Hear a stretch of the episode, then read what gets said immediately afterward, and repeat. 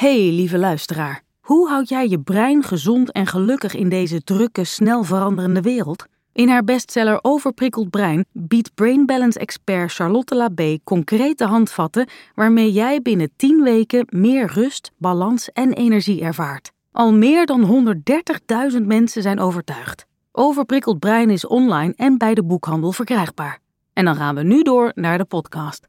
Wat je voortdurend hebt gewild, krijg je, de ander wordt beschikbaar. En als hij dan beschikbaar is, dan draait de dynamiek zich om. En dan ga je ineens voelen van, oh, maar wacht even. En ga je ineens die leeftijd belangrijk vinden. En wordt die leeftijd een excuus om de ander maar op afstand te zetten. Ik herken ook heel erg, er was ook zo'n man die nou, die koos dan eigenlijk voor mij. En toen die er dan was, dacht ik in één keer... God, wat stinken jouw oksels, weet je wel? En dan denk ik, ja, maar wat, Hoe, hoe roken ze dan daarvoor? Uh, ja.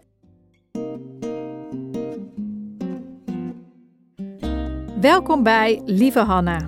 Een podcast waarin ik brieven beantwoord over de liefde. Jullie brieven. Over bindingsangst en verlatingsangst. Ik ben auteur en therapeut Hanna Kuppen. Bekend van het boek Liefdesbang. En ik ben Rachel van der Poel jouw sidekick. Met deze podcast hopen wij wat inzicht en perspectief te geven aan wie dat nodig heeft. Misschien jij wel. Vandaag behandelen we de brief van de 51-jarige Gabi, die niet verder wil met haar ex, maar ze laat hem ook niet los. Lieve Hanna, ik ben 51 jaar en ben single. In mijn verleden heb ik drie lange relaties gehad. En tijdens mijn relaties herken ik mijn liefdesbange dans. Tijdens mijn eerste relatie voelde ik dat ik niet de volle ja kon zeggen. Er waren allerlei redenen waarom het beter was om een einde te maken aan de relatie. Deze redenen legde ik vooral bij mijn partner neer. Hij was depressief, had geen vrienden, te veel op zichzelf, dronk te veel. Mijn tweede partner was het tegenovergestelde. Heel extravert en vrijheid stond hoog bij hem in het vaandel. Feesten en daarbij te veel drinken was ook een thema. Toen we kinderen kregen, moest alles gewoon doorgaan. Hij stelde zelfs een open relatie voor. Grenzeloos in mijn ogen. Wederom legde ik het weer bij mijn partner. Hij koos niet genoeg voor mij. Terwijl ik in deze relatie zat, was ik op zoek naar de aandacht die ik eigenlijk van hem wilde. Ik werd verliefd op een andere man. Dit deelde ik met mijn partner. En hij gaf me alle ruimte om het uit te zoeken van de ene kant heel lief, maar ik hoorde ook niet dat hij mij niet kwijt wilde. Dit was lastig voor me. We gingen in relatietherapie. Ik wilde dat we er samen voor zouden gaan. Maar uiteindelijk koos hij om bij mij weg te gaan. Hij wilde niet gebonden blijven en had behoefte aan vrijheid. Ik voelde me verdrietig. Een gebroken gezin was niet wat ik wilde. Ik bleef niet lang alleen. In het proces van loskomen van mijn ex-partner ben ik verliefd geworden op mijn coach een 16 jaar oudere man die toen nog getrouwd was.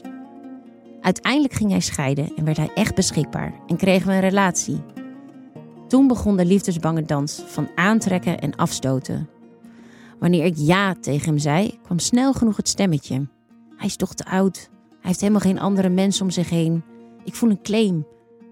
Maar zodra ik nee zei, miste ik hem. Hij was zo lief. Hij ging onvoorwaardelijk voor mij. Hij was mijn veilige baken. Dit ging zeven jaar zo door. Nu heb ik sinds een jaar een definitieve nee gezegd. Het moeilijke aan deze situatie is dat ik niet terug wil naar de oude knipperlichtrelatie. Maar tegelijkertijd kan ik ook geen ja zeggen tegen de nieuwe situatie. Het singleleven. Ik blijf ertussenin staan. Ik houd nog contact met mijn ex in de vorm van vriend en collega. Ik voel dat ik maar ja hoef te zeggen. En hij wil weer kijken hoe we de relatie op een andere manier vorm kunnen geven. En toch wil ik dit niet. Maar echt de stap vooruit zetten durf ik ook niet. Op deze manier heb ik het gevoel dat ik mijn leven niet ten volle leef. Ondanks dat ik met mijn hoofd begrijp dat het niet helpend is, krijg ik het moeilijk gedraaid. Wat zou hierbij helpend zijn? Liefs, Gabi. Een hele reeks aan relaties. Ja. Wat is hier aan de hand? Ja, nou ja, het uh, heel duidelijk wordt: ik kan niet met en ik kan niet zonder. Dus ze beschrijft heel duidelijk dat ze in een impasse zit. Um, en wat heel bijzonder is, is hè, de relatie waar ze nu uitgestapt is, waar ze nee tegen heeft gezegd. Uh, ze zegt: Ik ben single, maar eigenlijk, ze is wel single, maar niet vrij. Single is niet per definitie dat je dan vrij bent. Je merkt aan alles hoe ze nog gebonden is aan deze man. Dat hoor je heel duidelijk als ze zegt van hij wacht eigenlijk op mij. Ik hoef maar te zeggen ja, we gaan verder.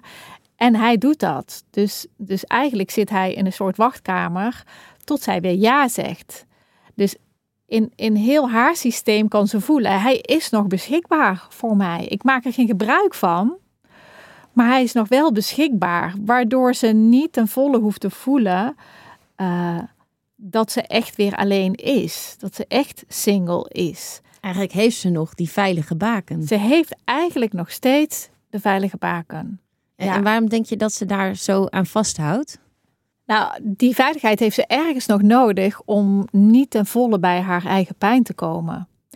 Um, stel, hè, die man zou zeggen van, goh, ik heb een relatie en, uh, en hij zit dus niet in de wachtkamer meer. Hij is niet meer beschikbaar voor haar. Dan kan het zijn dat ze alsnog echt geconfronteerd wordt, eigenlijk pas met het echte alleen zijn. Want dit is nog niet echt alleen zijn. En het risico daarvan is dat ze dus bij, bij haar echte oude pijn komt. Hè. Je, je ziet dat ze steeds van de ene relatie in de andere is gestapt. En um, nooit de tijd heeft genomen om echt stil te staan bij, ja, bij haar eigen gevoelens, bij haar eigen pijn. Dus op het moment dat de, de, de scheiding daar was van uh, de man met wie ze ook kinderen heeft, uh, was eigenlijk in dat proces al meteen deze nieuwe man weer. Dus er is eigenlijk meteen een nieuwe verliefdheid overheen gekomen.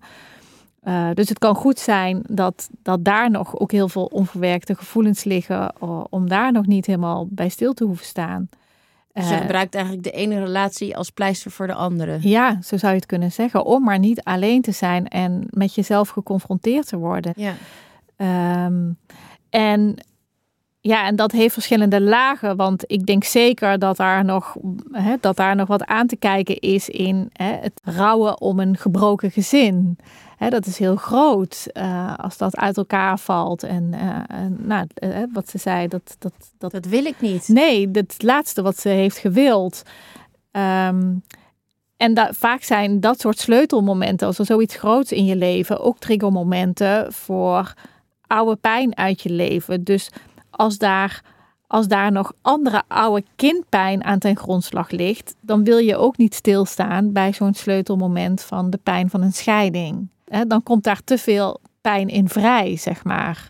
Uh, en dan is dat niet alleen maar de pijn van een scheiding, ook al is dat al heel groot en kan dat al heel heftig zijn. Um, het zijn ehm, vaak ook van die momenten waarbij je ook met jezelf aan de slag kan en van alles kan tegenkomen. En ja, ja. dat moet je willen of niet. Ja, dus dat en, en dat, hè, dat moet je willen, maar dat moet, moet ook ergens, hè, dat moet je ook kunnen. Hè? Dat moet je ook kunnen containen, zeg maar. Dat, dat, uh, daar moet je ook uh, op dat moment voldoende veiligheid in jezelf voor voelen. Om te zeggen, oh weet je, nu ga ik eerst de tijd nemen voor mezelf om, ja, om dit hele stuk te verwerken voordat ik weer in een nieuwe relatie uh, stap met een andere man. En, um, en Gabi heeft het ook in haar brief over de liefdesbange dans. Ja. Ik denk voor jouw lezers een heel bekend begrip. Ja. Maar kun je uitleggen wat dat is? Ja, zeker. Um, als ik het heb over de liefdesbange dans, dan heb ik het over de dynamiek van verlatingsangst en bindingsangst. En dat zijn eigenlijk twee kanten van dezelfde medaille. Maar ze hebben net een andere uitingsvorm. Dus in een dynamiek, hè, een, een, een krachtenveld tussen twee personen. De, angst zit in jezelf, maar zodra je een, uh, een relatie hebt met de ander, dan ontstaat die dynamiek. En die angst, die split zich als het ware in een pluspol en een minpol. Hè. De een komt in de min en de ander komt in de plus. Dus de een komt aan de kant van de verlatingsangst en de ander komt aan de kant van de bindingsangst. En daar heb je allebei een goede reden voor. Maar dat is een hele onbewuste laag die daarin meespeelt, zeg maar. Uh, dus de een die wil steeds meer toenadering en nabijheid, wil bij de ander zijn, wil samen zijn, wil alle gevoelens delen, wil de ander maar aan zich binden. Dat is de kant van de verlatingsangst. Die, die bevestiging zoekt Die zoekt de bevestiging. Um, ja, die, die, die wil gewoon heel graag die verbinding met die ander veiligstellen. Want die ander is jouw houvast en je veilige baken. Um, de ander daarentegen, die gaat uh, de hele andere kant acteren, zeg maar. Dus die vindt dat heel verstikkend. Die is bang om zijn onafhankelijkheid te verliezen. Daar worden allerlei lastige gevoelens getriggerd als de ander dichtbij komt. Dus die doet er alles aan om de ander juist op afstand te houden. En die zal iedere commitment juist uit de weg gaan. Um, dus die probeert alles wat lastig is buiten zich te houden aan, aan moeilijke gevoelens. Dus die stort zich in werk of in, in, allerlei verslavingen, korte termijn kicks, om dat gevoel maar af te sluiten. En is degene die uiteindelijk, als het te dichtbij komt, de ander op afstand zet. En als je dan kijkt naar Gabi, hoe. Ja.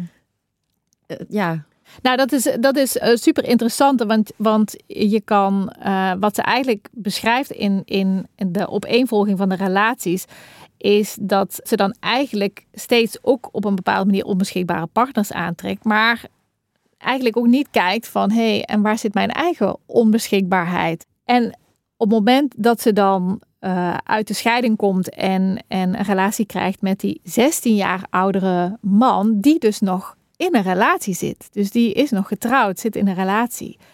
En wil ze niets liever dat hij beschikbaar wordt. Dus daar zit zij heel erg aan de kant uh, uh, van het willen van die ander maar, maar voor je proberen te winnen. En uiteindelijk um, maakt hij die keuze, gaat hij scheiden.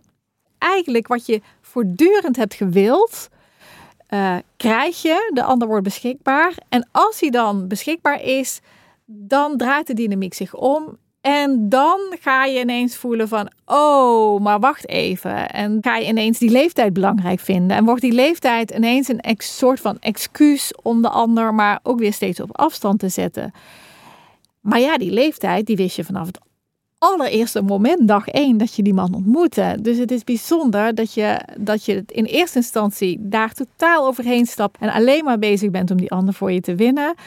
En als het zover is, ja, dan wordt dat ineens een ding en zijn er excuses om maar de, ja, om de ander maar weer op afstand te zetten. Maar ik vind het ook zo ehm. bijzonder, want dat doe je natuurlijk helemaal niet bewust. Want wat ik, ik herken ook heel erg, was ook zo'n man die, nou, die koos dan eigenlijk voor mij. En, en dus en toen hij er dan was, dacht ik in één keer: God, wat stinken jouw oksels, weet je wel? En dan denk ik: Ja, maar wat, Hoe, hoe roken ze dan daarvoor? Weet je wel? Ja. in één keer was dat echt van: oh, Ging ik allemaal dingen opmerken die ik dan irritant aan hem vond. Ja, en dat is dat echt, hè, dat je dingen zoekt waarmee je aan jezelf kan legitimeren, dat je afstand neemt. Want er is ergens diep van binnen een hele diepe angst getriggerd. Uh, maar daar kun je heel moeilijk contact mee maken. En daar wil je ook vooral niet zijn. Dus ben je maar excuses aan het bedenken. En echt de meest onbenullige dingen kunnen dan ineens heel belangrijk worden. om die ander maar op afstand te zetten. En dan echt te denken: zo, dat, dat zo klopt het. Ja, ja.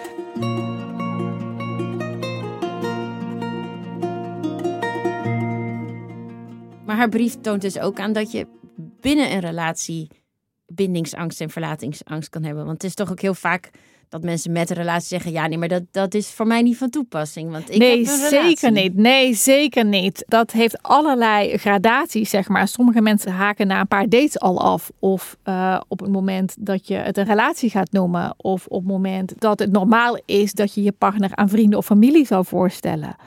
Of dat je, hè, dat je partner denkt, hé, hey, we gaan op vakantie. Dat je denkt op vakantie, ho, en dat daar ineens eh, de benauwdheid komt. Of bij een moment van samenwonen. Of, uh, hè, dus ja, bijvoorbeeld zijn... bij kinderen krijgen, zoals je bij de, vader ziet van haar kinderen. Dat, hè, er komen kinderen in één keer, stelt hij een open relatie voor. Precies, precies. ja. Dus hè, op, op verschillende momenten kan, kan dat opspelen. Dat is niet voor iedereen. Maar zelfs binnen een langdurige relatie. Ik heb het vaak meegemaakt in mijn praktijk. Hè, dat mensen 25 jaar in een relatie konden zitten. En eigenlijk voortdurend de echte intimiteit vermijden. door net te veel te werken, door niet thuis te zijn op de momenten dat je voelt van hé, hey, daar zou het echte contact uh, zijn. Uh, ja, daar hebben mensen feilloos hun strategieën voor om dat, uh, om dat te vermijden.